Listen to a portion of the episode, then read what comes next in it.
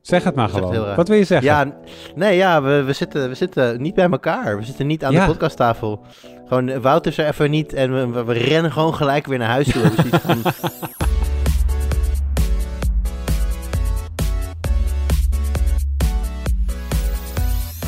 Hoi, leuk dat je luistert. Welkom bij de Tweakers Podcast, aflevering 219 alweer. Mijn naam is Arnoud en ik zit vandaag in de podcast met Jurian Nubachs, Hallo. Thijs Hofmans Hallo. en Joris Jansen. Hallo. En, Dat is eh, super raar. Ja, Sorry, is het ook. Zeg het maar gewoon. Zeg het maar gewoon. Wat wil je zeggen? Ja, nee, ja, we, we, zitten, we zitten niet bij elkaar. We zitten niet aan Ja. de podcasttafel. Gewoon, eh, Wouter is er even niet en we, we, we rennen gewoon gelijk weer naar huis toe. Zoiets van, van F die hele redactie, we gaan gewoon weer thuis zitten. De baas wil dat we weer naar kantoor gaan, maar wij zeggen nee, niet als jij op vakantie bent. Als hij vakantie viert, dan gaan wij gewoon de boel eh, naar onze hand zetten. Kom op. Huh?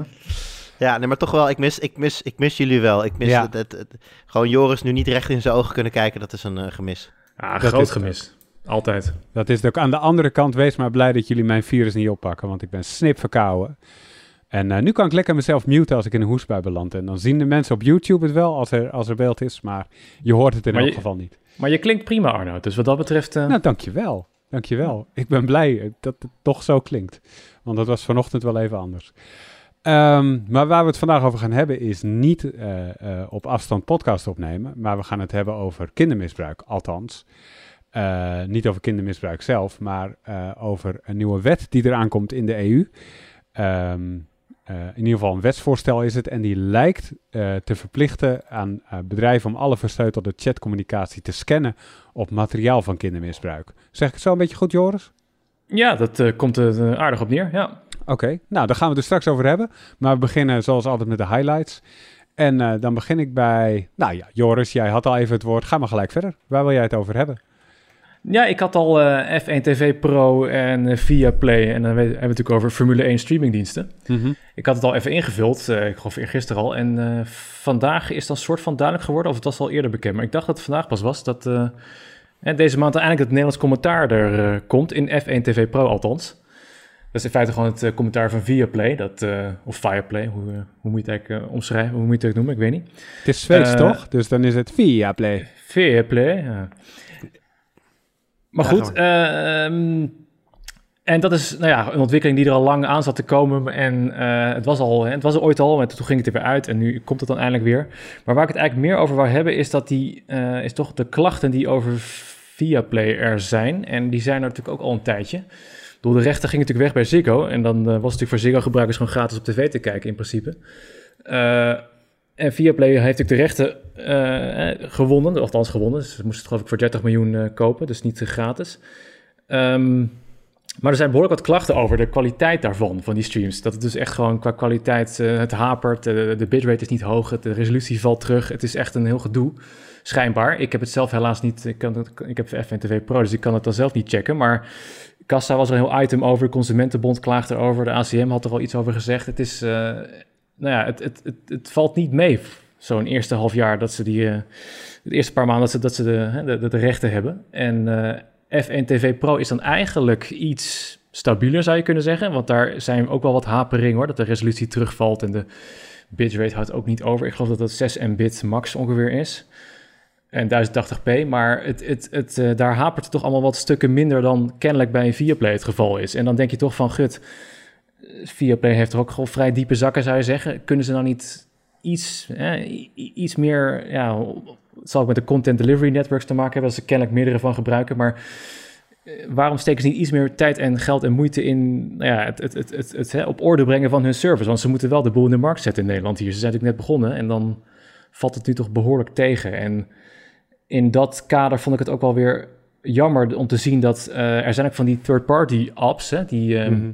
bijvoorbeeld van Rob van der Pol, die op, ook op Tweakers zit, die heeft een eigen app, eh, Race Control, die heb ik al eens geïnterviewd.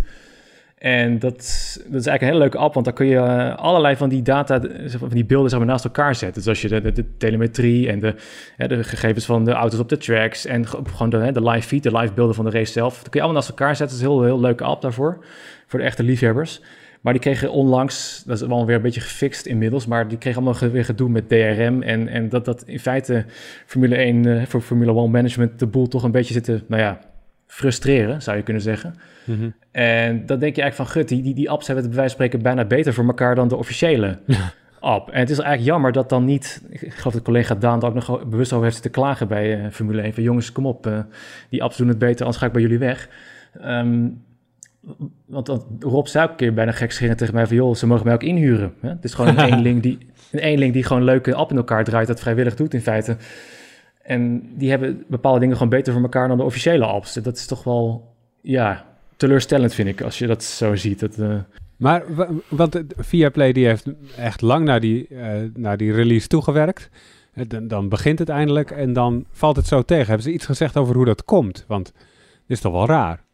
Ik heb er persoonlijk niks over gelezen, maar ik, misschien had ik er nog wat meer dieper in moeten duiken. Maar het is een beetje speculeren nu wat het, eh, volgens mij, wat het... eh, en ik neem aan dat ze ook misschien niet heel happig zullen zijn om, om allerlei dingen te gaan zeggen. Want ja, dan heeft de Consumentenbond misschien nog meer munitie om, eh, om, om, om nog harder op te gaan treden. Ja, ik, ik, ik weet niet, maar ze, hun, hun streamingplatform bestaat natuurlijk al veel langer. In de, eh, Scandinavië zijn ze natuurlijk met, met goed andere sporten, weliswaar misschien. Maar het, het, het platform is er al veel langer. Dus je zou zeggen, kan dat niet wel beter? Maar goed, dat, eh, blijkbaar moeten we door dit soort opstartperikelen heen. Maar goed, nogmaals, F1 TV Pro is, is, is nu redelijk. Maar goed, ook daar is bijvoorbeeld de WebOS-app is er nog niet eens. Ook een beetje vreemd, hè? want LG WebOS is toch niet een heel klein eh, besturingssysteem, heel, heel klein op eh, besturingssystemen van tv's, maar daar is het ook nog niet.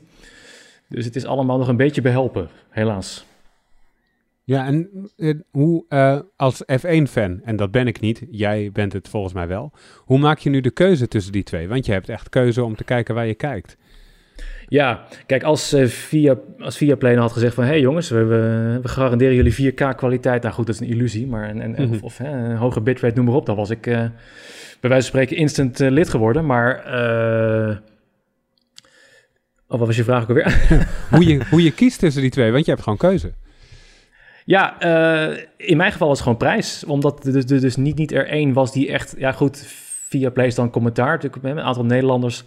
F1 TV Pro kun je kiezen voor dat zeg maar Sky Engelse commentaar... en ook nog het eigen Engelse commentaar... wat best wel prettig is, vind ik. Dus dat is voor mij wel ook een overweging geweest. Eh, ja, goed, de kwaliteit is nu dus ook gebleken een, een onderscheidende factor geweest. Eh, maar in principe verschilt het, zou het niet heel erg moeten verschillen op papier. Nou, dat, dat is wel het probleem op dit moment natuurlijk, want je haalt het net al aan. Ja, mensen waren natuurlijk een best wel goede dienst van Ziggo gewend, even los van eh, de mensen die, die daar zitten in de studio, die het commentaar deden. Nou, daar kun je een mening over hebben, maar gewoon puur qua stabiliteit eh, van de stream die je, aan je op je televisie had, eh, hè, de beeldkwaliteit zelf, inderdaad met die, met die beste box dan in 4K. Ja, het feit dat je dat nu gewoon niet kunt doen, vind ik echt een, een zwaktebod. En ik weet niet hoe het met jullie directe omgeving zit, maar ik heb wel het idee dat ik in ja, chatgroepjes en op social media meer dan vroeger de vraag voor, voorbij zie komen van... hey jongens, heeft er iemand nog een, eh, een leuke illegale stream voor deze race? Er zijn best wel mensen die inderdaad gewoon hè, de, de, de, de, kort, de tekortkomingen van F1 Pro en, ehm, en van Viaplay meekrijgen vanaf de zijlijn... en denken van ja, joh, hier ga ik nog niet instappen. En ik kijk wel hoe ik het oplos en anders kijk ik maar gewoon even een tijdje niet. En ik denk dat daar eh, het voornaamste probleem ligt nu in Nederland. Zijn- ja, Joris, maar zijn er aanwijzingen voor wat Jo zegt? Dat, het, dat de mensen meer illegaal kijken in plaats van een legale dienst afnemen om het te Ja, kijken? ik, eh, ik deel dat ja, want je ziet op Reddit voortdurend eh, van, hey, eh, eigenlijk na elk raceweekend zie je weer van, van hey jongens, hoe, hoe, hoe, hè, hoe was de kwaliteit nu? Zie je toch behoorlijk wat klachten weer. En dan komt onherroepelijk weer van, ja, ja, dan ga, ik- ga, ik- ga ik daar wel kijken. En dat is natuurlijk gewoon, ja, logisch. Dan ga ik maar voor de minder legale eh, optie die vaak zelfs nog beter werkt. Ja, Dus, En laten we ook niet doen alsof dat voorheen niet gebeurde. hè. Kijk, er waren Nee. natuurlijk gewoon mensen vroeger die geen Ziggo of, Ziggo of geen Ziggo Sport hadden. En ja, die moesten natuurlijk destijds ook al of deden dat al. Maar het is echt in mijn optiek, of in mijn, in mijn persoonlijke eh, beleving, en N, N is dan één in dit geval. Maar heb ik zeker het gevoel dat het f- eh, meer gedeeld, meer gevraagd wordt. Ja, ik ook. En, en ja, voor mij was de, uiteindelijk de onderscheidende factor dat Formule 1, hè, voor F1 TV Pro, die kan er met de aanbieding voor, ik meen, 40 euro voor een heel jaar. Ja, En da daar hapte ik dan op, eh, daar ben ik op ingestapt. En dat was voor mij dan de reden eigenlijk om, om te kiezen. Maar ehm, ja, het is nu eigenlijk bijna een keuze, nou ja, ik moet niet overdrijven, maar uit twee kwaden of zo. De, de, de ervaring was gewoon beter voorheen. Dat is natuurlijk gewoon jammer. Ja, zo teruggang. Is er zicht op Ja. verbetering eigenlijk? Is daar, eh, weet je daar iets van? Geen idee. Ja, is- je mag hopen van wel. Eh kijk, F1 TV, F1 TV Pro zal echt zal niet veel meer gaan verbeteren, denk ik. Want dat is redelijk stabiel bij de meeste mensen wel. Los van wat haperingen hier en daar. er zal vooral voor Viaplay echt wel eh, wat werk aan de winkel zijn, überhaupt om het gewoon stabiel te krijgen. Ja. En dan in ieder geval gewoon, hè, dat geen buffering, geen resolutie, terugval, et cetera. Dat dat gewoon, nou ja, misschien moeten ze ook aan de content delivery network zijde wat strakker de regie voeren. Ik weet niet, maar Ja, lijkt me ook heel lastig voor, eh, eh, eh, niet lastig, het is gewoon voor zo'n bedrijf is het natuurlijk best wel funest. Want je levert een streamingdienst, dat is letterlijk dan je core business op dat moment. En daar gaat het fout. Denk je dat ze hier bovenop gaan komen als Viaplay zijnde? Nou ja, de Nederlander is, was natuurlijk altijd wel best wel van gewend aan gratis. Goed, dan moest je wel via Ziggo, we hebben Ziggo zijn, maar hè, we waren misschien, die mensen waren toch best wel een beetje verwend, zou je kunnen zeggen. Ja, die moeten nu betalen. Eh, en dan krijg je toch een service die een stuk minder is. Ik vraag mij af of dit, ja, dit zal ze wel parten gaan spelen. Eh, en, en laten we wel wezen, ze hebben natuurlijk best wel in de buidel moeten tasten om die licentie eh, af te nemen. Nou ja, dat moeten ze toch uiteindelijk terug gaan verdienen, lijkt me. Ja, Dit gaat natuurlijk niet helpen. nee, inderdaad. Nou, we gaan zien hoe het, hoe het verder gaat. Thijs, wat heb jij meegenomen vandaag? Ja, ehm, ik, ik, neem een, eh, ik maak een tripje de Belgische grens over. Ehm, de Belgische Gegevensbeschermingsautoriteit, dat is de Vlaamse of de Belgische tegenhanger van de autoriteit persoonsgegevens, ehm, die hebben laatst in een interview gezegd dat zij dit jaar, ik hem even opzoeken, 1529 meldingen kregen van een datalek. Ehm, en dat zijn, er, eh, dat zijn er een hoop meer dan dat ze een jaar eerder hadden gehad. Ehm, maar ik vond dat cijfer best wel opvallend. Want in Nederland zijn het er geen 1500, maar 25.000 die Oeh. wij krijgen. En dat verschil is zo astronomisch groot.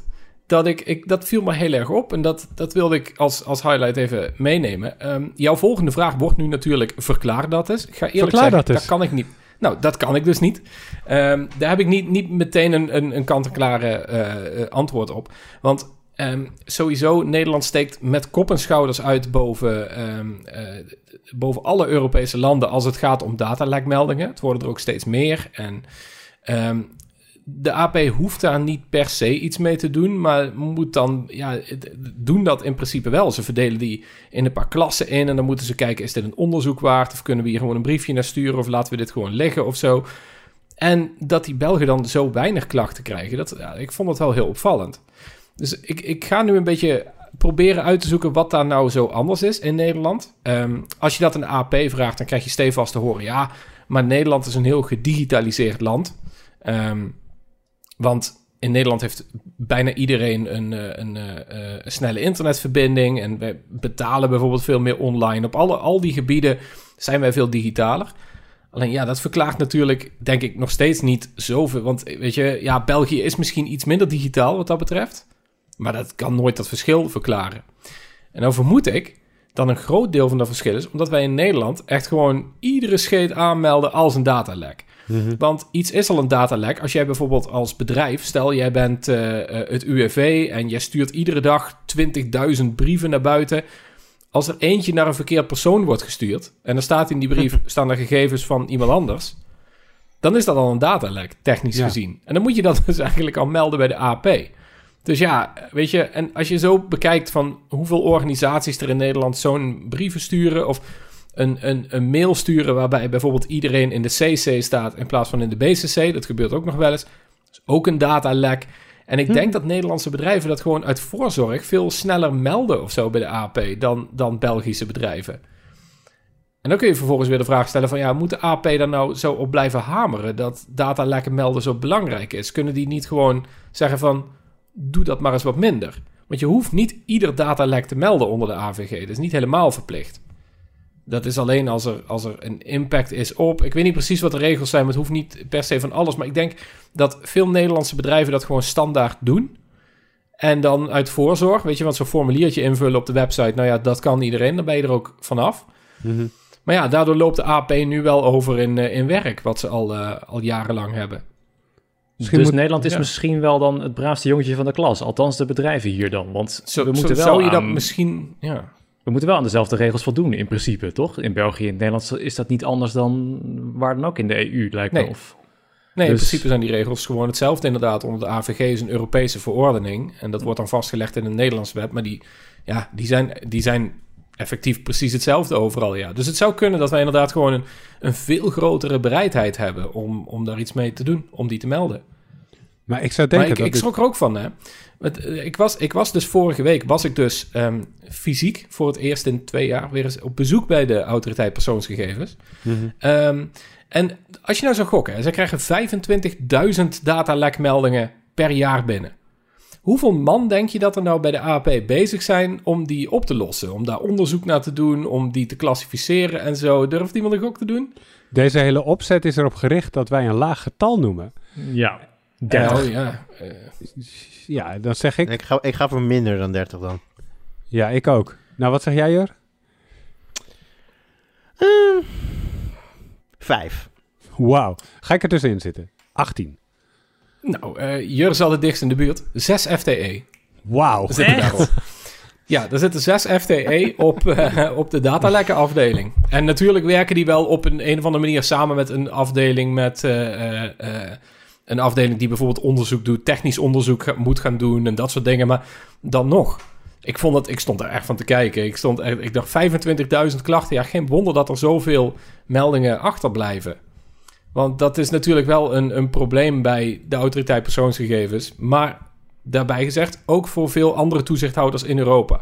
Weet niet heel specifiek hoe dat dus in België zit, maar ook die hebben het niet al te breed of zo. Het is niet dat die omkomen in, in werknemers. Ehm, dus achterstanden blijven, zijn, zijn overal een probleem. Maar eh, ja, dat, dat, dat de AP daar blijkbaar zo door overstelpt wordt, terwijl het in andere landen wel meevalt, ik, ik weet het niet. Ik ben benieuwd of dat, of dat in de komende jaren minder gaat worden of zo. Dat, dat de AP misschien gaat zeggen van, doe maar wat minder melden. Maar werkt het ook omgekeerd? Dat ze in België zeggen bij de, bij de GBA... Yo, ze hebben in Nederland zoveel meldingen meer. Wij missen er gewoon een hoop. Daar moeten we meer aandacht aan besteden. We moeten bedrijven een beetje opvoeden dat ze het wel gaan melden. Ga, werkt het zo ook? Eh, dat, dat zou zomaar kunnen, maar dat durf ik eerlijk gezegd niet zo te zeggen. Hmm. Wat, wat overigens ook wel een interessant punt is, is hoeveel onderzoeken dat de AP start naar die datalekken. En vooral hoeveel onderzoeken ze starten naar niet-meldingen. Want ehm, de AP die, die mag onderzoeken doen op, op basis van twee criteria. Ofwel naar aanleiding van een melding. Dus een bedrijf zegt, ik heb een datalek. En dan zegt de AP, oké, gaan we onderzoek doen. Maar ehm, je moet natuurlijk ook onderzoek doen naar datalekmeldingen die niet gemeld zijn. En dat is een heel stuk moeilijker, want ja, waar begin je überhaupt met zoeken? Maar je kunt dan bijvoorbeeld denken aan, eh, eh, eh, noem het eens op, geautomatiseerde scantools bijvoorbeeld, die, die, die, die op het dark web kijken. Dat, zou een optie zijn. Berichten in de media zijn een hele belangrijke, want er zijn heel veel bedrijven, die, die, heel veel sites die daarover schrijven. Ehm, dat is mogelijk. En de AP zegt, dat doen we eigenlijk niet. En dan doet de vraag ook een beetje op van, waarom zou ik het dan melden als bedrijf? Want je weet dat de AP sowieso van de 25.000 klachten beginnen ze 36 onderzoeken. Die hebben daar zes man op zitten. Ehm, dan, ja, dan is de kans al heel klein dat je gesnapt wordt. Maar als je dus überhaupt dat lek niet meldt, dan is er dus helemaal geen kans dat je gepakt wordt. Want die onderzoeken beginnen ze niet eens, omdat ze veel te overwel overweldigd zijn. Dus zit je, ehm, dat zit vond je ik hier best nou wel een pleidooi te houden om, om alles onder de pet te houden, Thijs? Absoluut niet. maar ik kan me voorstellen dat als jij een bedrijf bent dat een datalek heeft... Ik, ik, ik neem het ze niet kwalijk als ze het niet zouden melden. Laat ik het zo zeggen. Want de pakkans is gewoon nul. Mhm. Dus ja, dat vind ik wel een, eh, vond ik, vond ik een opvallende, vond ik opvallende cijfers. Staan daar trouwens in de AVG ook geen soort van minimum? Ik denk het niet hoor, maar staan daar geen minimumeisen waar dan al die autoriteiten min of meer aan moeten voldoen? Of is het helemaal vrij aan elke autoriteit om zelf in te vullen? Van je moet een bepaald aantal kunnen halen van wat je binnenkrijgt, of je moet een aantal mensen. Dat, niks waarschijnlijk, hè? Op dat nee, vlak. er staat, er, er, er staat in dat ze alle klachten moeten, in, in, eh, moeten opnemen, volgens mij. Maar dat, ja goed, dat lukt de AP al jaren niet. En dat zeggen ze ook gewoon. Ze zeggen van, we krijgen zoveel klachten binnen. Ja, daar, daar doen we niks aan. Ehm, overigens zegt de AP... eh, eh, we, hebben, we hebben vorig jaar wel wat minder klachten binnengekregen. Dus dat is mooi. Maar dat was omdat ze hun telefonische spreekuur... hebben ze gewoon door de helft gesneden. Ze zeggen van, ja, we nemen gewoon de telefoon minder op. En dan... eh, maar de- nee, zo'n criteria staan er, eh, staan er niet in, nee. En hoeveel mensen, weet je dat thuis, hoeveel, hoeveel, mensen hebben zij grofweg FTE echt op, op, op dit soort dingen in brede zin zitten? Hoeveel Ze hebben werken in totaal, ja, man in of to- zo? Maar In totaal 170. 170 FTE, overigens. 170 FTE. Ik weet niet hoeveel mensen dat dat zijn, maar dat, ja, daar moet je dan aan denken. Dus nee, dat is niet veel. En ze hebben altijd, de, de AP heeft ook altijd gepleit voor, eh, voor meer geld. Ze wilden, ehm, ze wilden 100 miljoen. Ze krijgen nu 25 miljoen ongeveer per jaar. Eh, en ze willen 100 miljoen. En dat krijgen ze niet. Ze krijgen er nu eh, 8 miljoen maximaal extra bij. Ehm, dus ja, eh, dat, dan is het maar de vraag wat ze volgend jaar gaan doen. Want die cijfers, die blijven maar, of die achterstanden, die blijven maar oplopen daar. Dus ja, dat, eh, dat, dat wordt krap. Maar zelfs met die 100 miljoen hadden ze dan nog steeds maar 24 mensen die onderzoeken doen. En dan heb je er nog steeds veel te weinig. Zo werkt bedrijfsvoering. hè. Als je vier keer zoveel geld hebt, dan heb je exact vier keer zoveel mensen daarna. Dat is precies hoe dat werkt. Maar Ja, dan nog is dat precies. veel te weinig. Jij captain of industry dat je bent. ik wil ja, net absoluut. zeggen, ik kan dit. Nee, dat is inderdaad wel zo, ja. Want ze zeggen, we hebben heel veel... Heel veel eh, en eh, ze, hebben, ze hebben tekorten, maar die tekorten lopen overal op. Dus niet alleen bij datalekmeldingen, maar ook bij klachten van burgers. En ook als zij bijvoorbeeld vergunningen moeten afleveren, eh, afgeven...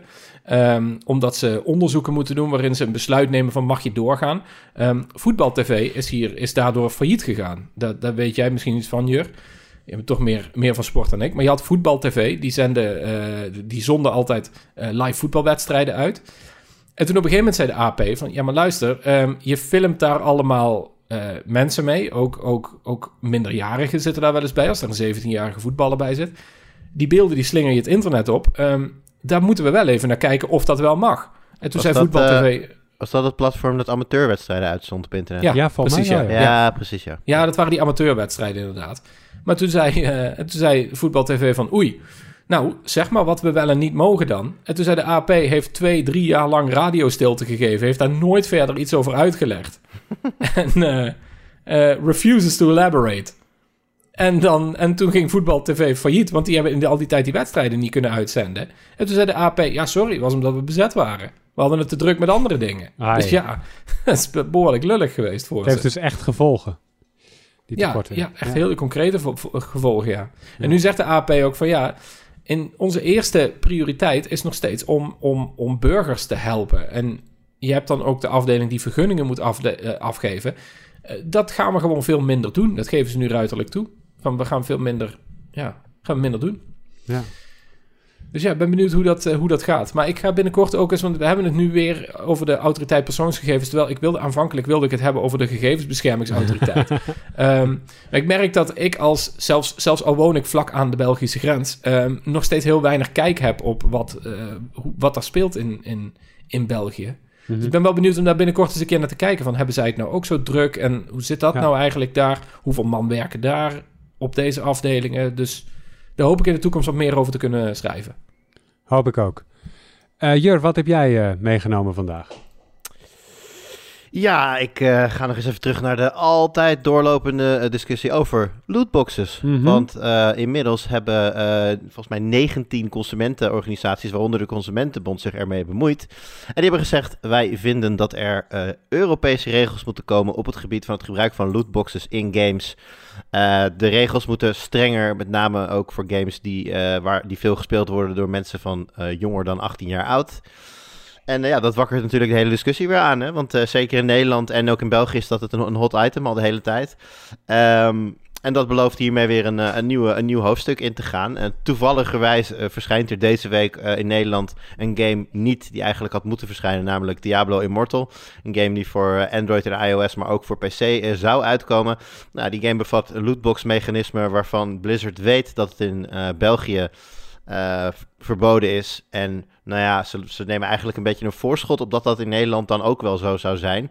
Ehm, of dat op dit moment ook zo is, weet ik niet. Omdat natuurlijk hè, de- in het verlengde hiervan loopt natuurlijk ook nog steeds een rechtszaak tussen eh, Electronic Arts en de kansspelautoriteit. Ja. Nou ja, de laatste battle daarin is gewonnen door EA, die de dwangsom die ooit opgelegd is niet hoeft te betalen van de Hoge Raad. Ehm, nou, dat is een beetje een semantische discussie, maar het gaat er dan om wat de rol van de lootboxes in FIFA weer is. Dus ik eh, ja, leun achterover, zie het allemaal gebeuren, eh, herken dat ik er blij mee ben, want ik vind het zeker goed dat hier naar gekeken wordt. Maar het is, ik kan me ook wel voorstellen dat als je jezelf een beetje je schouders erop over ophaalt, dat je nu dit ziet en denkt, ja, dit is wel een beetje een soap aan het worden. Maar willen ze, willen ze bans? Want ik begreep dat het vooral was dat... Want we hadden dat aanvankelijk in de kop staan van ons nieuwsbericht. En toen zei de Consumentenbond zelf van... Ja, we willen geen, geen outright ban. We willen eh, steviger toezicht of zo. Weet jij hoe, dat, hoe die details precies zitten? Uh, nou, ze willen vooral duidelijkheid. Dat is waar het op dus. Hè, nu, als ik nu aan iemand moet uitleggen van nou, wat mag er nou precies in Nederland, dan wordt dat een vrij warrig verhaal, omdat ik live aan het meedenken ben van hoe zit het ook alweer. En zij willen eigenlijk dat het heel simpel wordt, uh, dat er uh, eigenlijk voor games waar kinderen bij kunnen geen echt geld bij komt kijken. Dus dat jij niet eh, die lootboxes koopt met echt geld. En er mag geen pay-to-win mechanisme in het spel zitten. Dus dat jij niet door meer te investeren beter wordt dan anderen. Nou, dat zijn twee hele simpele dingen. Dus dat, zou dus bijvoorbeeld betekenen dat als jij punten kunt verdienen in een spel. en jij kunt met die punten een lootbox kopen. Dat zou wel mogen, want dat is niet pay-to-win, dat is play-to-win. Nou, play-to-win is hoe games sinds jaren en dag werken. Dus dat zou heel veel duidelijkheid uh, creëren. En uh, nou goed, het, het, opstellen van een uh, duidelijke set regels, die ook door alle landen in Europa gedragen gaan worden. Ik denk dat daar ook een hele belangrijke zit. Want het is natuurlijk super raar dat een game in België en Nederland dan niet uit mag komen op basis van de regels die wij dan hier hebben. Maar in Duitsland en Frankrijk en Engeland wel, want die hanteren weer andere regels. Ja. Of, nou, Engeland valt er natuurlijk nu buiten, die zijn gebrexit. Maar al die andere landen om ons heen, ja, het zou goed zijn, en ik ben het daar wel mee eens dat het op één lijn komt. Joris, jij zit uh, diep in de Europese wetgeving. Gaan we het ook straks nog over hebben. Maar uh, specifiek hierop. Lootboxes. Is daar een Europees initiatief voor? Zijn er regels in de maak? Weet je daar iets van? Volgens mij is daar weinig uh, over in de maak. Misschien is de wens er wel. Ik bedoel, de wens bij de EU, zeker de commissie, is natuurlijk altijd harmonisatie, harmonisatie. Daar komen ze ook nog wel over te spreken. Hè? Dat alles in feite gewoon uniform in heel Europa hetzelfde is, of heel de EU. En dat zou bij dit, ben ik helemaal mee eens, ook gewoon wenselijk zijn. Dat je niet allemaal van die verschillende regimes hebt. Maar ik ben bang dat dit gewoon allemaal nog voorlopig nationaal geregeld zal blijven. Want iedereen, uh, elke, elke lidstaat hand, uh, valt gewoon terug op zijn eigen golkwetgeving. En die is vaak natuurlijk al decennia oud. En dat is gewoon nog steeds de maatstaf.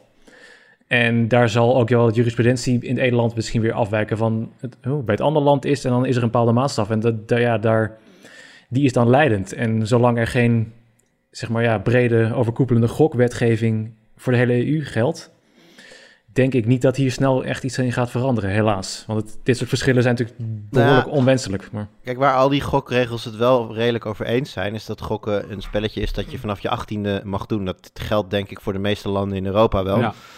En dit heeft natuurlijk heel direct van toe, uh, toepassing op ook kinderen. En ik denk dat dat op zich wel een soort opening zou kunnen zijn, waardoor heel veel landen in Europa zouden zeggen van nou, misschien is het inderdaad wel goed om op dit vlak uh, met elkaar één set regels uh, te hanteren. Ook omdat je dan voorkomt dat mensen uit Nederland heel makkelijk een verboden tussen aanhalingstekens game toch nog via een Duitse server zouden kunnen downloaden. Um, nou goed, dat kan natuurlijk ook wel vanuit Amerika dan. Maar dan heb je in ieder geval weer een extra barrière opgeworpen. opgeworpen. En je schept ook duidelijkheid voor de makers. Want het is eigenlijk best raar dat een Blizzard nu zegt van... nou ja, we weten dat het in België verboden is... maar in Nederland ja, grijs gebied, vraagteken, we hebben geen idee. Weet je wat, we zien de Benelux toch altijd al als één regio. Dus dat geldt voor de meeste game. Maar dat geldt voor de meeste gamemakers. De Benelux over het algemeen gewoon één regio. Dus ja, als daar België dan zegt van nee, mag niet. Dan zeggen ze, oh nou, dan schrappen we de hele Benelux. En het zou voor gamemakers zelf denk ik ook fijn zijn als je gewoon weet waar je Europa breed in ieder geval aan toe uh, bent. Nou, en dat dat dan voor de consumenten niet altijd de beste, uh, uh, ja, beste ervaring levert. Dat weten we natuurlijk al inmiddels van Amerikaanse websites die zich niet aan GDPR kunnen houden. En dus een, een, melding op hun website zetten van deze site is helaas niet te lezen voor Europeanen. Nou, dat soort dingetjes zou je natuurlijk alsnog wel kunnen krijgen en ook met games. Maar dan heb je in ieder geval als Europa. Dus dan kun je ook, dan hoef je niet per land te gaan kijken. Want het is super raar je bijvoorbeeld een basketbalgame hebt waarin je kaartjes kunt kopen die je in alle landen dan kunt doorverkopen in een auction house, maar niet in de Benelux, want hier mag dat niet. Of in, ieder geval niet in België. Ik weet niet hoe dat in, uh, in Nederland momenteel zit. Het, het, zorgt voor verwarring. Uh, ik, ik denk dat één lijn voor Europa daarin heel, heel goed zou zijn. En denk je dat als, uh, als, als Europa op één lijn komt te zitten en er komen regels die in alle EU-landen gelden, dat dat gameontwikkeling zal beïnvloeden? Dat ze zeggen, nou, dit soort lootboxes, dat doen we dan voor de hele wereld maar niet. Want het heeft geen zin, omdat we het in Europa toch niet mogen uitbrengen. Um, vind ik lastig. Het zal, het zal per game zijn. Kijk, op het moment dat, stel dat heel Europa dezelfde regels zou gaan hanteren als Nederland en België, hè, even gesteld dat. Ja, dan is Ultimate Team voor FIFA natuurlijk redelijk klaar. Want Europa is voor FIFA het allerbelangrijkste gebied. Mm -hmm. Maar voor Madden is uh, Noord-Amerika natuurlijk het belangrijkste gebied. Dus dat zou eh, dan in stand kunnen worden gehouden. En eh, hier dan wellicht uitgebracht worden zonder, zonder die tak van het spel erin. Of, of zonder de mogelijkheid om je kaartjes te verhandelen, dat soort dingen. Ehm, ik denk dat dat per spel is. Ik denk wel dat mensen goed gaan nadenken over alternatieve methodes om toch digitaal geld te verdienen aan hun games. Kijk, dat gaat niet verdwijnen. Dat Nee. is, het is ten eerste van levensbelang voor die bedrijven. Hè. De, de opbrengst, zeg maar die 60 of 70 euro die je betaalt voor een spel, is al lang niet meer genoeg om alle risico's af te dekken. Dus ze hebben die digitale eh, meer opbrengst echt nodig. Ehm, ja, kijk, op het moment dat je, dat je het gokmechanisme er, eruit haalt en met microtransacties een bepaalde gun zou kunnen kopen, dan heb je het in theorie nog steeds over pay to win, maar dan, dan valt er al een deel van de frustratie van mensen weg, denk ik. Ehm, maar goed, dan wordt het dus pay to win, want hè, dus als die gun dan beter is dan iemand die die eh, microtransactie niet heeft betaald, eh, dan heb je dus pay to win en dat mag dan volgens in ieder geval wat, wat Consumentenbond en die eh, consumentenorganisaties schrijven, mag dat ook niet. Dus ja, het wordt zoeken naar een nieuwe manier die ze ongetwijfeld dan gaan vinden, maar... Ja, duidelijk. Nou, ik, Ik ben ben- benieuwd waar dit heen gaat. Ik ben bang dat ze dan, eh, stel lootboxes zou in, heel Europa een soort van streep doorheen gaan, stel. Dan ben ik bang, of nou ben ik bang, maar dan denk ik dat eh, ontwikkelaars gewoon voor Europa min of meer een speciale versie zullen gaan maken. En dan wellicht voor de VS, dat het waarschijnlijk nog steeds een grotere markt zal zijn. En Azië, dat, eh, als die lootboxes daar toch best wel lucratief zijn, dat ze dat gewoon een afwijkende Ja. versie voor Europa gaan uitbrengen. Zoals je nu, Een, een en- afwijkende versie zonder lootboxes klinkt eigenlijk best wel prima, toch? mij, mij wel, maar dezelfde Nou, ligt- dezelfde ligt- ligt game, een maar dan... beetje Ja. ligt een beetje aan op het moment dat eh, Europeanen die lootboxes niet hebben, maar Amerikanen wel. En die halen daar dingen uit die Europeanen dan dus niet kunnen krijgen. Ja, dan is er natuurlijk wel een probleem. Ehm, ja, kijk, een hele makkelijke oplossing, maar die is misschien iets te makkelijk. Je, je kan ook zeggen van nou, we maken alle games standaard 30 euro duurder. Dan, hè, dan, dan heb je. Ja, ja ik zie. Dan, ik- dan heb je het, heb je natuurlijk ook opgelost. Alleen, alleen ja, precies. Hoe, hoe, maar goed, als je gaming namelijk gaat terugrekenen naar hoeveel euro's je betaalt per uur vermaak, dan is gaming een hele goedkope manier om aan je entertainment te komen. Dus in die zin, ja, Netflix wint het dan misschien nog net wel bij heel veel mensen. Maar games zouden heel makkelijk 30 euro duurder kunnen zijn. En dan, dat maakt natuurlijk eh, de lootboxes minder, ehm, ja, minder nodig. Tegelijkertijd denk ik dat dat dan gewoon en-en zou worden. Laten Mhm. we niet zo naïef zijn om te denken dat ze dan ineens stoppen met eh, digitaal eh, meer willen verdienen. Maar eh, ja, het is duidelijk dat er eh, verschillende partijen, zowel vanuit nou ja, goed, natuurlijk de kansspelautoriteit als vanuit nu de consumentenorganisaties, die het echt heel st- strak inzetten op het beschermen van, van kinderen. Daar zit Consumentenbond dan echt wel heel op. Ehm, die zijn allemaal mee bezig en nou ja, wij, wij kunnen hier natuurlijk niets meer doen dan het volgen en afwachten. Maar ik, ik vind het een goede ontwikkeling. Yes. Waar ik het nog even over wil hebben is ehm, dat we komende week, als het meezit, en het is helemaal niet zeker dat het meezit, op eh, WWDC, de ontwikkelaarsconferentie van Apple, wellicht weer eens iets nieuws zien van Apple. Als in niet een update van een bestaand iets, maar echt een nieuw eh, iets. En dan zou het gaan om Reality OS. Het eh, besturingssysteem wat Apple zou willen gaan gebruiken voor zijn mixed reality headsets. En ik vind het best wel een momentje. Af en toe, eens in een paar jaar komt er iets van Apple voorbij wat echt nieuw is. De M1-socks waren volgens mij de, de, de, was de laatste keer. Die zitten wel in gewoon laptops en desktops. AirPods, Apple Watch. Ehm, maar daarna, nou ja, is het, weet ik zo snel niet te verzinnen wat Apple in de afgelopen jaren nog heeft gedaan, wat, eh, wat, nog niet, wat ze nog niet hadden. Ehm, en hier komt echt iets nieuws aan. Ehm, dus ik ben heel benieuwd hoe dat, hoe dat gaat werken, hoe dat eruit gaat zien. Maar ik vind het wel bijzonder hoe dan zo'n eh, geruchtenmolen werkt. Eh, nu kunnen we daar nog even over hebben, want misschien is het dus volgende week al aangekondigd. Maar volgens mij gaat het letterlijk al zes, zeven jaar over die eh, mogelijke headset van Apple. En voor de duidelijkheid, niemand zegt dat die volgende week al te zien zal zijn bij WWDC. Iedereen is er geloof ik wel over eens dat als we iets te zien krijgen, is het alleen de software. Eh, en niet de, de, de headset zelf. Maar de geruchten daarover, en zelfs al die naam van Reality OS of ROS, eh, die duikt al eh, vijf, zes jaar op in het geruchtencircuit. Ik vind het gewoon bijzonder hoe dat dan zich ontwikkelt en dat je dan steeds een beetje meer hoort en dat het steeds concreter wordt. En nu staan we weer eens aan de vooravond van zo'n introductie en dat je dan denkt, ja, ik weet eigenlijk nog steeds niet precies wat het inhoudt, maar ik ben nu wel heel benieuwd geworden. Ik weet niet hoe jullie daar tegenover staan. Ik vind het altijd wel spannend als er weer Ja. zo'n nieuw product uitkomt. We hoorden jaren geleden ook dat eh, die Apple Auto eraan zat te komen, toch? Dat was ook heel erg lang, heel hardnekkig, dat Apple Ja. ook een auto zou gaan. Dat was in die tijd dat iedereen daarmee bezig was en inmiddels is dat allemaal niet Ja. meer een ding. Ja, inderdaad, in dat, eh, in Oh. dat boek over Apple, over eh, Tim Cook en, en Jony Ive kwam het ook aan bod. Dat die dus inderdaad intern ook gepresenteerd had van kijk, we gaan bezig met een auto en dit gaat het worden. En dat het toen ontzettend tegen zat en dat, eh, dat het toen werd teruggeschaald naar oké, we gaan misschien software maken voor auto's. En dat ze nu een beetje heen en weer aan het pingpongen zijn. Ook dat idee leeft nog wel, klaarblijkelijk. Maar wat, wat, want jij gaat dit volgen natuurlijk, Arno. Uiteraard. Jij hebt eh, de WWDC-shift op tweede Pinksterdag eh, Ja. ze- vrij, vrijwillig op je genomen. Dankjewel daar nog voor. Ehm, maar wat, wat ga jij eruit halen als dat OS dat dadelijk is zonder de hardware? Wat, eh, kun, je, kun je daar dan veel... Ja, welke kennis hoop je daaruit te halen? Ik vind juist de software veel interessanter dan die hele headset zelf in eerste instantie. Want als Apple wel iets kan doen, dan is het een bestaand concept pakken wat nog net, wat nog niet zo lekker werkt. En daar dan een software bij maken waardoor je denkt, oh ja, dit is hoe het moet. Wel, dat hebben ze gedaan. Maar is dat niet onlosmakelijk verbonden met die hardware? Dat moet toch ook wel? Ja, aan de ene kant wel. Aan de andere kant, eh, ze weten nu ook dat als ze iets willen, eh, als ze echt iets mee willen, dan moeten ze ontwikkelaars al meekrijgen. En als je dan pas laat zien, een paar maanden voordat het uitkomt, ja, dan is het gewoon te, te, te, te, te, te kort dag om daar nog interessante eh, applicaties en games, mogelijk gaat het natuurlijk ook om games, voor te ontwikkelen. En dat heeft gewoon even tijd nodig. Ik zou het heel logisch vinden dus als ze wel iets laten zien. Ehm, dus nee, ik vind het eigenlijk wel heel logisch. En dat ze dan zeggen, ja, er komt een headset aan, maar we houden nog even in het midden hoe die eruit ziet en wat die precies kan. Dus dat snap ik wel. Maar ik ben benieuwd hoe zij dus gaan laten zien hoe je, hoe je, eh, hoe je dat ding bedient. Zeg maar, want dat is nog een lastig iets. En hoe je ervoor zorgt dat het aantrekkelijk wordt om te gebruiken en makkelijk om in gebruik te nemen en zo. Ik heb het idee dat, dat die, die- die code nog niet helemaal gekraakt is. Eh, de Quest Sowieso 2 beter komt dan nog Google. Glass, hoop ik. Mag ik ook hopen. Maar heb jij er al gedachten bij, Jur? Je hebt er een hoop op gehad van die headsets.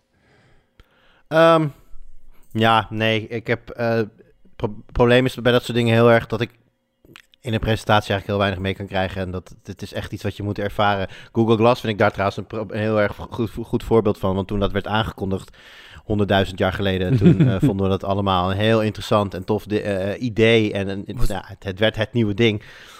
En zelfs, de- ja, of eigenlijk vanaf het moment dat de eerste mensen een beetje op, zelf op konden doen, was het een beetje, oh, ja, het is eigenlijk best wel klein. Nee, niet En- meer eens, niet meer eens. Even het vetste gadget die ik ooit heb gereviewd heb. En ik sterf op deze heuvel, echt waar. Dat, eh, Ja, dus iedereen behalve Thijs had echt zoiets Iedereen van, nou ja, als, dit, is, is, als dit, is dit het dan? En eh, nou, toen storf het toch wel een beetje een, een jammere dood. Dus ehm, nee, ik heb ik, blanco eigenlijk, Arnoud. Ik vind het heel moeilijk om er iets over te zeggen vooraf. Ja, zou je het, zou je het tof vinden als, als er eh, eh, nog meer leven in de VR-wereld komt? Ik zou het tof vinden als er überhaupt weer leven in de VR-wereld komt.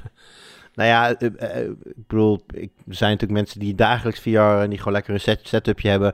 Maar we hebben het er vaak over gehad hier. De, de, de, eh, nou, ik wil niet zeggen de rek is eruit, maar de rek is er wel een beetje uit. We hebben Mhm. echt wel nieuwe hardware nodig, sterkere, sterkere hardware nodig. Af en toe, hè, zoals eh, Half-Life Alex liet natuurlijk zien dat je best nog wel toffe dingen kunt doen met wat er nu is. Maar ja, ik, ik, ik, ik wacht al te lang. een, ik ben vooral een beetje benieuwd of ze nou of ze de telefoon nu een beetje fatsoenlijk kunnen gebruiken. Want ik heb een jaar geleden is mijn, eh, mijn, eh, mijn kast met gadgets en flauw oude meuk eh, uitgeruimd. Nou, ik haalde er echt wel tien van die cardboards uit. En dan cardboards van daadwerkelijk karton, maar ook een 3D geprint. En je kreeg die vorige, vorige een paar jaar geleden kreeg je die bij ieder persevenement kreeg je een custom cardboard mee. Heeft Tweakers die ook gemaakt? Moet bijna wel. Moet, Ja. moet een keer merge Ik- met... we hebben ze sowieso vaak op events en zo wel uitgedeeld en dat soort dingen. Dat weet ik nog Ja, wel. precies. Met een Tweakers logootje erop, bam, een of ander Vast ding. En, eh, ja, ik vraag me dus af of, of, of Apple zeg maar die code gekraakt heeft, dat ze de telefoon nu een beetje fatsoenlijk kunnen gebruiken voor dit concept. Ja. Voor mij krijgt het eigen scherm en klik je niet de Ik telefoon zeggen, dit is toch niet zo'n ding waar je je telefoon in Nee, hangt? absoluut niet. Nee, een heel ander ding. Dus nee, maar het moet wel een koppeling hebben met waarschijnlijk. die kans bestaat. Of in elk geval is het weer een iPhone-accessoire. Dat zou best wel kunnen, ja. Maar het zal vermoedelijk geen die-hard game eh, VR-ding worden. Het is, is een mixed reality. Het, het Ja. zal meer allround zijn, gok ik. Eh, Ja, misschien Ja, richting ja. Pokémon Go-achtige toepassingen of zo. Ja, alleen dan even weer in een huis. onderschat ook, onderschat ook andere vormen van entertainment niet. Hè? Ik bedoel, dit, eh, de, wereld, de wereld online eh, neigt naar metaverses. Nou ja, iets waarbij je, eh, je die, dat Apple, die Apple AR VR-bril opzet en aanwezig kunt zijn bij Coachella of I don't know. En dan daar ook andere mensen in het digitale lijven kunt zien. Dat soort dingetjes vind ik, ja, dat, gevoelsmatig is dat wel heel erg Apple. Ja. ja. Nou ja, volgende week verder in elk geval. Want eh, hopelijk hebben we dan wat gezien. Of niet. En dan moeten we nog iets langer wachten. Wanneer, eh, wan- wanneer tonen ze dat ding? Eh, of niet? tweede Pinksterdag. S'avonds. Ah, oké. Op maandagavond. Ehm, wat er ook in de toekomst staat te gebeuren, maar dan een verdere toekomst, is de beoordeling van het EU-wetsvoorstel, Joris. Want dat is nog lang geen wet volgens mij. Ehm, maar laten we even beginnen bij het begin. Hoe, hoe ziet het wetsvoorstel eruit? En waarom leidt dat tot het moeten scannen van alle chatcommunicatie? Ja, eh, heel in het kort. Ehm, of even misschien kort over de achtergrond. Ehm, kijk, de EU wil, of de commissie in dit geval, dat is eigenlijk altijd hè, de, degene die de wetsvoorstellen in eerste Ja. instantie doet. eh, die zegt gewoon van ja, jongens, op, op kindermisbruik, het, het seksueel misbruik van kinderen, in ieder geval in de online omgeving, waar ze dit hè, nu eh, specifiek op richten, daar gaat het gewoon ja, niet goed. In die zin dat heel veel meldingen komen uit de VS. En die speelt de VS dan door naar Europol en dan gaat het weer door. Maar dat is, dat, ja, dat is natuurlijk een beetje vreemd ergens. En de samenwerking tussen eh, verschillende EU-landen gaat op dat vlak ook niet helemaal goed. En het is in coronatijd schijnbaar ook allemaal toegenomen. Dus nou ja, ze hebben echt het gevoel, er moet meer gebeuren op dit vlak. En eh, ja, en dan is hun idee dus van... Min of meer, dat is dan mijn eh, idee erbij, de- toch een beetje de botte bel. We moeten gewoon echt stevige wetgeving introduceren. En dat betekent in dit geval dat ze zich richten op zo ongeveer ja, ehm, een behoorlijk groot deel van de online communicatie. Dus gewoon hè, brief, WhatsApp, gewoon WhatsApp, berichtendiensten, e-mail, eh, hosting providers. Die moeten in feite, het staat er niet zo letterlijk in, maar het komt erop neer dat die eh, providers allemaal ehm, een soort risk, eh, risicoanalyse moeten gaan uitvoeren van wat zijn de risico's op ons platform, op, hè, op onze dienst. Nou ja, ga er maar aan staan. Ga maar betogen dat op jouw platform het allemaal zo goed voor elkaar is en het zicht, er zo goed zicht op alles is en dat er zoveel maatregelen in, eh, hè, al zijn ingevoerd dat, dat er nul risico is. Dat, dat zal niet snel gaan lukken. Nou, dan kom je bij de volgende stap. Dan moet je dus de risico's gaan indammen. En dan ontkom je eigenlijk al niet aan ja, het, het, het in kaart brengen van de communicatie. Om dus bijvoorbeeld hè, grooming eh, eh, ja, op te sporen, te detecteren. Om, of, hè, gewoon simpelweg foto's van kinderporno of iets dergelijks. Eh, het staat er niet zo keihard van je moet scannen, maar daar komt het natuurlijk in de praktijk in feite wel op neer. En dan kan het nog verder gaan, want als de, uiteindelijk die stappen die dan dus providers dan zelf vrijwillig, ehm, hè, want ze, ze, worden wel, ze mogen wel zelf bepalen wat voor technische maatregelen ze dan nemen. Dus da- dat wordt niet direct voorgeschreven. Maar als dat allemaal nog niet genoeg blijkt te zijn, dan kan er zelfs vanuit een eh, soort nieuw EU-centrum of vanuit, ik dacht ook nationale autoriteiten van de lidstaten van de EU, kan er een soort van echt een eh, detectieorder worden, echt een soort bevel worden geplaatst van op dat, dat platform en binnen die en die kaders moet jij dit, dit en dit doen. En Wauw. dan wordt het natuurlijk best wel dwingend. Want het is, het is iets anders dan. Ik heb namelijk onlangs ook een artikel geschreven over de manieren waarop verschillende online diensten op dit moment scannen naar eh, afbeeldingen van kindermisbruik. Daar zijn best wel elegante oplossingen voor te vinden om dat, te doen op, eh, om dat op een privacyvriendelijke manier te doen. Maar het zou één ding zijn als Europa zegt van eh, Apple, WhatsApp, whatever. Eh, zorg dat jij deze specifieke afbeeldingen die wij hebben, die wij aandragen, dat je die gaat blokken op al je Mhm. diensten. Maar ze zeggen nu eigenlijk, je moet eerst al het verkeer scannen, kijken of daar kinderporno tussen zit, of afbeeldingen van kindermisbruik tussen zit. En dat dan, dan vervolgens gaan, gaan deleten. Dat is natuurlijk het grote verschil hierin, of niet? Dat is zeker ook een punt, ja. ja want het, het gaat niet alleen, wat, wat, wat jij zegt, zijn zeg maar meer de bekende afbeeldingen of dingen die bekend zijn. Hè? En, Ja. daarop, da, en die dan ja, kijken of je die kan vinden en, en weg kan houden, blokkeren of, of de mensen erachter opsporen, weet ik veel. Maar het gaat ook om nieuw, eh, zoals ze dan, ik weet die Engelse termen verkrijgen, maar nieuw materiaal van eh, eh, misbruik. Ja, hoe ga je dat opsporen? Dat er geen digitale vingerafdrukken van, zeg maar. nou ja, precies. En daar, moet, daar zijn dan, dat, dat is een heel artikel over, die dan over allerlei, dat is ook wel interessant. Die, dat, er is een eh, voor de geïnteresseerden, artikel 44, dat is, uh, dat, dat, er wordt er een EU-centrum opgericht die een beetje een coördinerende rol moet gaan uh, vervullen in dit hele dossier. En dat centrum wordt dan verantwoordelijk voor een soort opstellen van een database met allemaal identifiers of classifiers, hoe je het wil noemen, waar ze op moeten gaan letten. En... Maar dit, dit, vind ik dus, dit vind ik dus niet zo heel gek. Dit vind ik op zich best wel een, een ja, ik zal niet nou ja, zeggen een goed idee, maar als het dan moet, dan doe het dan zo. Nou, in, in die zin, dat, dat klinkt op zich goed, maar het aardige is daar wel dat het, het, komt in feite neer op een soort van machine learning. Hè. Ze willen gewoon een algoritme, willen ze natuurlijk, moet, moeten dan getraind worden om op die identifiers te gaan letten en dan op basis daarvan bepaalde dingen te detecteren.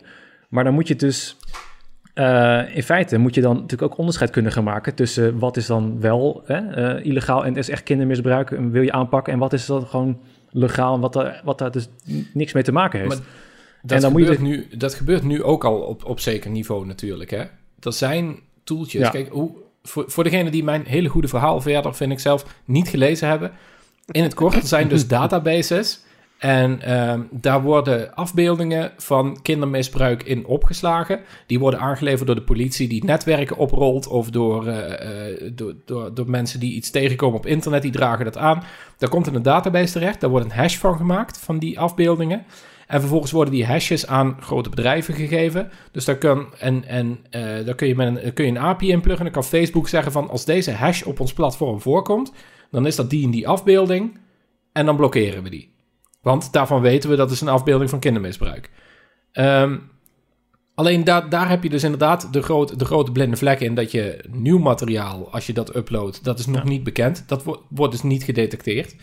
Um, en dat, maar daar, daar zijn al tools die op dit moment bezig zijn om dat te scannen. Die, die, die zijn er al mee bezig. En daar, daar zijn ook al diensten. Ik durf het niet precies te zeggen welke, maar er zijn fotodiensten waar je foto's kunt uploaden. Die maken daar al gebruik van. Dat zijn ook machine learning algoritmes en die proberen dat te klassificeren. Dat is wel moeilijk, maar daar wordt wel aan gewerkt. Nou ja, Facebook, is, nu, Facebook doet het nu al vrijwillig. Hè? Ik, ik weet niet exact welke tools zij daar. Uh, Facebook Messenger is dan voor, voor mij specifiek. En die is ook ja, de EU wou niet, eh, de commissie zei niet exact, ze noemden geen namen, maar schijnbaar was voor 95% van alle meldingen voor de EU van het kindermisbruik kwam van één partij. En ik geloof dat ze daarbij Messenger bedoelden. Um, en het, wat als ook nog frappant is dat uh, Patrick Breyer, die uh, parlementslid van de, uh, van de Piratenpartij, een Duitser, die, die heeft Facebook aangeklaagd op op, op dit vrijwillig scannen. Want er is nu een soort van tijdelijke uitzondering op privacyregels, waardoor het vrijwillig scannen op kindermisbruik mag. En Facebook doet dat. En hij, ik denk dat hij een soort van rechtszaak wil uitlokken van, is deze praktijk überhaupt wel houdbaar op grond van de privacyregels en de grondrechten die we hebben? Want dat zou natuurlijk de hele komende wetgeving natuurlijk ook behoorlijk op losse schroeven kunnen zetten als daar een, uh, ja, een negatieve uitspraak over wordt gedaan. Maar uh, ja, het, het, het, het, wordt interessant, want er is heel veel kritiek op. Uh, van al, uit allerlei hoeken. En uh, dit, dit is misschien niet van niks dat Patrick Breyer een Duitser Uit Duitsland komt er, zoals eigenlijk geluk, ik zou bijna zeggen gelukkig bij dit soort ja, on, onderwerpen waarbij grondrechten toch een soort van wordt, tegen elkaar worden afgewogen, speelt Duitsland altijd wel een behoorlijke grote ja. rol. En dat zie je nu ook dat, dat er vanuit de Duitse regering best wel heel veel kritiek al is van ja, de, de surveillance staat wordt dan nog net niet. Ja, Breyer gebruikt dat al wel, maar er wordt toch behoorlijk gezegd van ja jongens, dit, dit gaat echt veel te ver. Dit is bij wijze van spreken schieten met een kanon op een mug. En misschien nog wel erger, um, los, hè, als je ervan uitgaat dat het echt zo ver gaat en de privacy behoorlijk onder druk komt te staan en zelfs end-to-end encryptie ook al uh, ondermijnd wordt of, of voor een deel gewoon wordt losgelaten. Want ja, hè, we moeten aan de wet voldoen.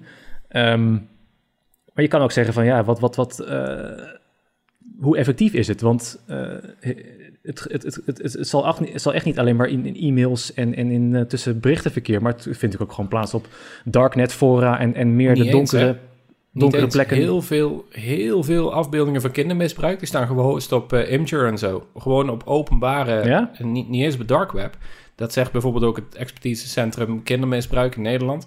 Um, die, die zeggen ook van ja, heel veel van dat materiaal, dat is gewoon te vinden op anonieme hosting websites. Daar hoef je echt niet diep encryptie voor in en zo. Daar, daar wordt al heel veel gedeeld, terwijl dat gewoon makkelijk vindbaar is.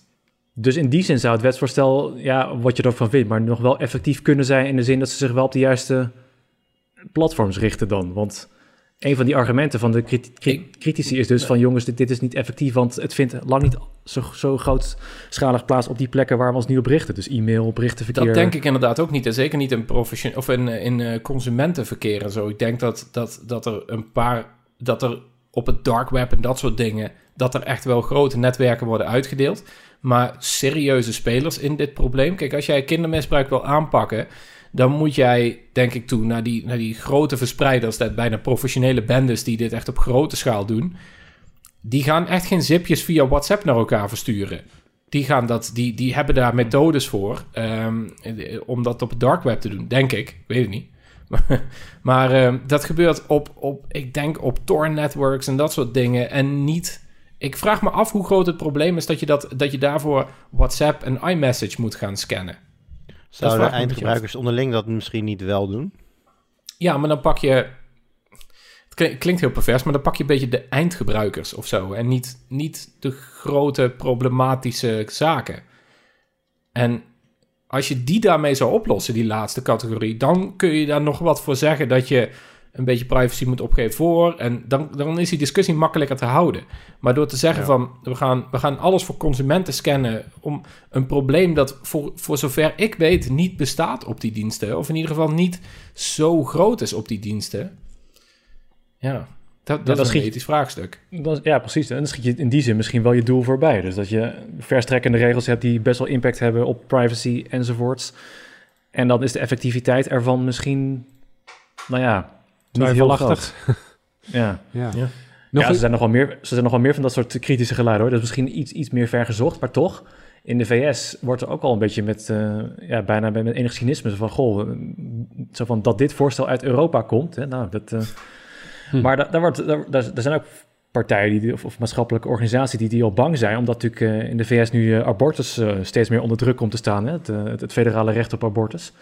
Er zijn natuurlijk staten, vooral de hè, zuidelijke staten, alle Texas enzovoorts, die, eh, ja, die het nu al gecriminaliseerd hebben, abortus, of dat nog gaan, eh, binnenkort zullen gaan doen.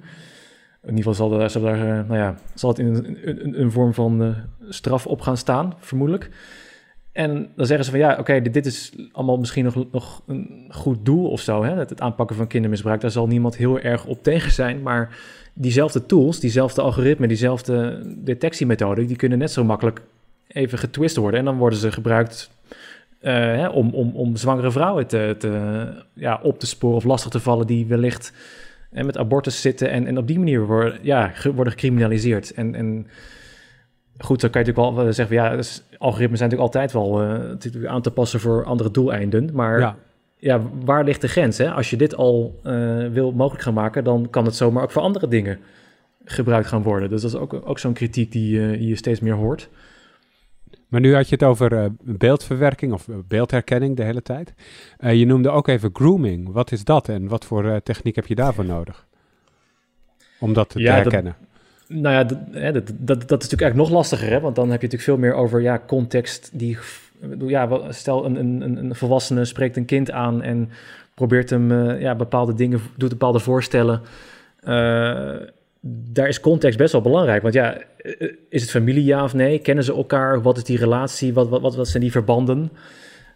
Ga er maar aan staan om dat, eh, om dat geautomatiseerd, eh, ja, zonder al te veel fout, fouten, hè, false positives, om dat te, te, ja, te onderscheiden van, of hè, het- het- echt, echt, het echte grooming te onderscheiden van iets wat er misschien op lijkt, maar het niet is. Dat zal vermoedelijk no- nog moeilijker zijn dan, dan, dan beelden natuurlijk, ja, de beeldherkenning. Dus Zijn er tools voor? Is er een manier om dat te doen? ik weet niet direct of daar echt al tools voor zijn, maar in die zin dat de Europese Commissie is ook, ja, ik zou bijna zeggen, traditioneel zijn ze ook niet heel helder in van nou, we, die en die tools zijn er of die willen we ingezet hebben. En ze laten het wat, wat, wat dat betreft heel erg over aan gewoon de marktpartij, de providers die die verplichtingen zullen gaan krijgen. Maar ja, die, Van die jongens- partijen die hebben, die hebben nu al moeite om, om kinderporno als zodanig te klassificeren. Ik bedoel, Ja. soms wordt, worden, worden foto's van kunst worden dan al meteen tot kinderporno gebombardeerd. Terwijl de andere kant, dan is het juist weer de andere kant op. Daar, daar worstelen die partijen al, al 10, 15 jaar mee. Dat is altijd drama. Dat, dat Ja. wanneer is iets hate speech en wanneer niet. En dat is een, een discussie zonder einde. Die moet je ook blijven voeren. Maar nee, daar is geen antwoord op. Het gaat er ook niet komen. Ja, en dat vind ik ook wel een heel, op zich een heel interessant punt in discussie. Zo van, dit, dit is eigenlijk weer zo'n typisch zo'n wetsvoorstel dat ik al vaker zie komen van de commissie. Ook met uh, de auteursrechtrichtlijn, met uploadfilters. Dat, dan, dan zie je, ook daar zie je zoiets van, ze heel erg een geloof in bepaalde technische oplossingen die allerlei dingen kunnen bereiken dan volgens de commissie. Maar waar je dan in de praktijk kan zeggen van, ja maar dat zit eigenlijk toch veel genuanceerder en lastiger in elkaar. En het doel hè, van, van bij de auteursrechtrichtlijn is, is dan misschien ook nog wel nobel of zo, maar uh, als, als die technische middelen niet zo ja, geweldig ontwikkeld zijn als, als, als ze eigenlijk lijken te doen zeggen. Van, hè, ja, dan kun je ook af gaan vragen van, is het allemaal wel zo'n heel goed plan? En, en als je, het doel kan natuurlijk niet altijd de middelen heiligen. En dat, dat zie je bij dit, dit wetsvoorstel ook wel weer. Dus dat is heel erg een geloof in dat er met technische middelen van alles nog wat mogelijk is. En dat het qua false positives allemaal reuze meevalt. En, en hè, allemaal waarborgen hebben ze ook al, uh, natuurlijk al oog voor van, ja, die bouwen we in. En, maar ja, in de praktijk, hoe gaat dat uitpakken? Hoe effectief is het? Uh, is de techniek al echt daar dat het allemaal zo effectief is? Ik, daar kun je ernstige vraagtekens bij zetten. En dat, ja, dat zie je wel vaker bij dit soort wet, uh, wetgevingsvoorstellen uit de, EU, uit, de, van het, uit de commissie. Van een soort van geloof in de techniek dat dat ja. Nou ja, van alles nog wat kan. Het, maar zal, zal ik dan eens eventjes uh, een, een contrair punt gaan maken? Ik even advocaat van de duivel spelen. Ik hoop niet dat, dat, me dit, dat ik hier later voor gecanceld ga worden. Maar hetzelfde als dat uh, de Europese Commissie en de Europese Unie al heel snel zeggen van ja, maar met techniek loopt alles. Vind ik ook soms wel een beetje dat de, uh, de security-industrie, infosec in het algemeen, dat die, dat die ook wel een beetje een knee-jerk reactie hebben dat dat automatisch allemaal niet zou kunnen. Ik bedoel, dit is een, een wetsvoorstel met ontzettend veel haken en ogen. Ik ben daar ook absoluut geen fan van. Ik denk niet dat, dat het opgelost kan worden technisch. Maar om nou meteen te zeggen van nee, dit kan niet, want dan is alle end-to-end encryption op geen enkele manier meer uh, uh, goed. Dat vind ik ook wel een beetje een, een, een absolutisme. En ja, alleen een, alleen een Sith heeft daarmee te maken met, uh, met absolute. Maar ik vind dat daar best wel wat, wat iets meer nuance in zou kunnen. Of beter gezegd, ik denk dat de industrie. Uh, het, ik denk dat het wat constructiever zou zijn als we daar eens over in gesprek konden met. met uh, niet alleen met dit is waarom het niet kan, maar ook van op deze manier zou het in theorie kunnen. Zodat jij ook mee kunt denken of zo met wat wel een goede oplossing zou zijn. Want ik, ik heb in het afgelopen jaar al twee artikelen geschreven over precies dit onderwerp, waar, waar, waarbij ze informatie gebruiken op encrypted data. Eentje daarvan is dat, uh, dat scannen van wat we net noemden, hè, met, met bekende databases en hashes. Eerlijk, dat is best wel een goede mix, denk ik, tussen privacy en veiligheid. En als jij kijkt naar wat er in laboratoria wordt gedaan met homomorfe encryptie, dat heb ik vorig jaar een artikel over geschreven. Dat betekent dat jij bepaalde data kunt halen uit een uh, versleutelde dataset. Dat staat nog allemaal een beetje in de kinderschoenen. En ja, op dit moment zijn daar veel false positives misschien mee te vinden. En werkt dat nog niet allemaal perfect. En, maar om nou meteen te zeggen dat uh, ieder wetsvoorstel van de Europese Unie per definitie een eind maakt aan alle soorten encryptie en dat er niks meer te vertrouwen is, dat vind ik ook wel een beetje makkelijk, eerlijk gezegd hoor. Dat, ja. Ja. Ja, ik, zou dit, uh, ik, ik, zou dit SIF-standpunt graag met enige force willen bestrijden. Maar ik, ik, ik, ja, je, hebt, je, hebt, je hebt wel een punt, ja. Kijk, ik denk dat bedrijven ook wel misschien wel best wel wat mogelijkheden hebben om daar inderdaad een rol in te spelen, op, uh, die best wel goed kan werken. Ik denk dat zij voor een deel ook zullen denken van ja, um, god, weer, weer, weer, nieuwe regels, weer dingen waar we, verplichtingen waar we aan moeten voldoen. Dus allemaal moeilijk, moeilijk, kost weer geld, het gedoe.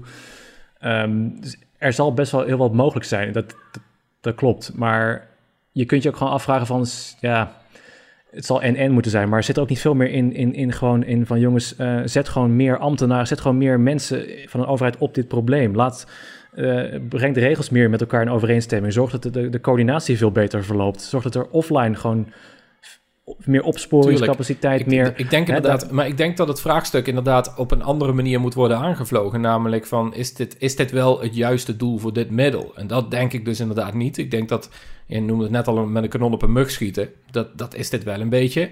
Dus ik denk dat eerder daar het probleem in zit. Maar het, het einddoel om, uh, om te kijken van hoe kunnen we hoe kunnen we op een privacyvriendelijke manier zorgen dat, uh, dat kindermisbruikafbeeldingen worden tegengehouden? Ja, om dan meteen te zeggen van dat kan niet, dat vind, dat vind ik niet echt heel constructief. Bedoel je Nee, ook nee. eigenlijk, Thijs, van Ja. ehm, eh, eh, jullie bedrijven die communicatie eh, mogelijk maken via internet, eh, hebben dit ook een soort van dit probleem gemaakt? Want je kan makkelijk communiceren via internet en dus wordt er ook kindermisbruik gecommuniceerd? Of afbeeldingen daarvan? Nee, want dan, dan maak je het schuld. Ik denk dat, ik denk dat encryptie en, en, en anonieme communicatie ook gewoon een recht zouden moeten zijn. Mhm. En dat dat Maar dan goed, eh, misbruikt wordt of voor goede dingen wordt gebruikt, ja, dat is irrelevant in die discussie, denk ik. Ja. Maar goed, ik denk dat bedrijven ook, niet, ook best wel prima een rol hierin kunnen spelen. Maar de fundamentelere vraag is denk ik van, moeten wij als, als burgers dit eh, willen? Hè? Want er zijn- zelfs kinderrechtenorganisaties, toevallig weer Duits, die dan eh, die zeggen van ja, die hebben vaak wel een beetje gebalanceerd neutraal standpunt in deze discussie. Maar er zijn er ook die zeggen van ja, eh, privacy en, en beveiliging en, en gewoon een ja, privécommunicatie is ook gewoon is ook voor kinderen een recht. Hè? Dus, dus hun rechten in die zin van kinderen worden ook eigenlijk in zekere zin geschonden of beperkt Ja. als dit wetsvoorstel in, in, in, in volle omvang eh, van kracht wordt. Hè? Dus, dus ja, daar moet je ook denk ik wel eh, goed over nadenken. Daarover, want je, zegt het al, als dit voorstel in volle omvang eh, er komt, wat, ga- wat gebeurt er nu met dit voorstel? Hoe gaat het verder, Joris? Ehm, ja, de- er zijn natuurlijk meerdere, zeg maar, er zijn een paar wegen die behandeld kunnen worden. Je hebt soms met de rapporteur van het Europees Parlement die dan een soort van vers- versnelde procedure. Ik weet niet exact welke procedure ze nu gaan volgen, maar in grote lijnen komt het erop neer dat nu het Europees Parlement erover zal moeten gaan. En die, moeten dan, die zullen ongetwijfeld weer met, met wijzigingsvoorstellen komen. Die worden al dan niet aangenomen. En dan moet eh, de, de raad, dus, dus zeg maar de lidstaten van de EU, die moeten daar dan weer hun plasje over doen. En in feite moeten die met elkaar in onderhandeling, hè, de- zeg maar de commissie, de raad en de, het parlement, die moeten in feite met z'n drieën eruit gaan komen. En dat moet min of meer toch wel binnen een jaar of twee er doorheen zijn. Althans, er ligt nu dus een tijdelijke uitzondering, waardoor eh, een Facebook bijvoorbeeld wel dus al vrijwillig dit, dit, dit detecteren mag doen. Maar die eh, tijdelijke uitzondering die, die loopt af in juli 2024. En het idee is dat er dan uiterlijk dus een echt een vaste, een nieuwe, ja, die, die nieuwe wet er dus ligt. Dus dat zal voor de commissie wel eh, echt een soort harde deadline. Dus die zullen wel alles aan gelegen zijn om er flink vaart achter te zetten. Maar ik ben heel benieuwd, want eh, de kritiek is niet mals, maar ja, wie zal het zeggen hoe dat eh, gaat aflopen? Het kan dus ook nog veranderen tussen nu en, en dat het een wet zou worden. Ja, De inhoud ja. van het voorstel. Check. Zeker, er kan behoorlijk wat veranderen in principe, ja. Nou, dit gaan, we, dit gaan we zeker ook blijven volgen. Tot slot wil ik nog even vooruitkijken naar wat de komende week op de site gebeurt. Eh, Jur, jij eh, gaat in een artikel aandacht besteden aan de vierpunts druktoets, toch? Eh, ja. Ja, zo eh, mag je hem eh, voor mij liever niet noemen. Mm. Nee, ja, de, de D-pad. Mhm. eh, we niet meer weg te denken van eh, controllers voor games, maar ook bijvoorbeeld afstandsbedieningen en noem het allemaal maar op. Die is natuurlijk ooit bedacht en dat is lang geleden. En het eerste apparaat dat er eentje aan boord had, in ieder geval in de vorm zoals we hem nu kennen, was de Donkey Kong Game Watch. Die verscheen op 3 juni 1982. En dus is de D-pad aankomende vrijdag jarig. Oeh, En daar staan we bij stil, uiteraard. nice. En wat er ook nog aankomt is een interview van collega Olaf met een topman van ASML. eh, chipmaker uit, eh, uit, nee niet chipmaker, chipmachinemaker uit Nederland. Hij heeft daar eh, in de directiekamer gezeten, eh, de hele complex overziend en daar een mooi interview gehouden. Eh, komt dus binnenkort online. Ook aandacht voor 5G op 3,5 gigahertz. Collega Heite heeft daar een mooi verhaal over. nou, is hij nog aan het schrijven as we speak. Komt volgende week online, want dat is een hele soap aan het worden. Want 3,5 gigahertz is cruciaal om snel 5G aan te bieden. Hebben we in Nederland nog niet. En de reden daarvoor is het satellietstation in Burum. Is een hoop gedoe over. En ehm, dat gaat Heite uitgebreid belichten komende week. En komende week uiteraard ook allemaal dingen over WWDC eh, van Apple, de ontwikkelaarsconferentie. Eh, jullie allemaal hartstikke bedankt dat jullie eh, vandaag waren, jongens. Dankjewel. Jij bedankt voor het luisteren. Feedback kan in de reacties op het forum of via podcast.tweakers.net. En tot volgende week. Doei!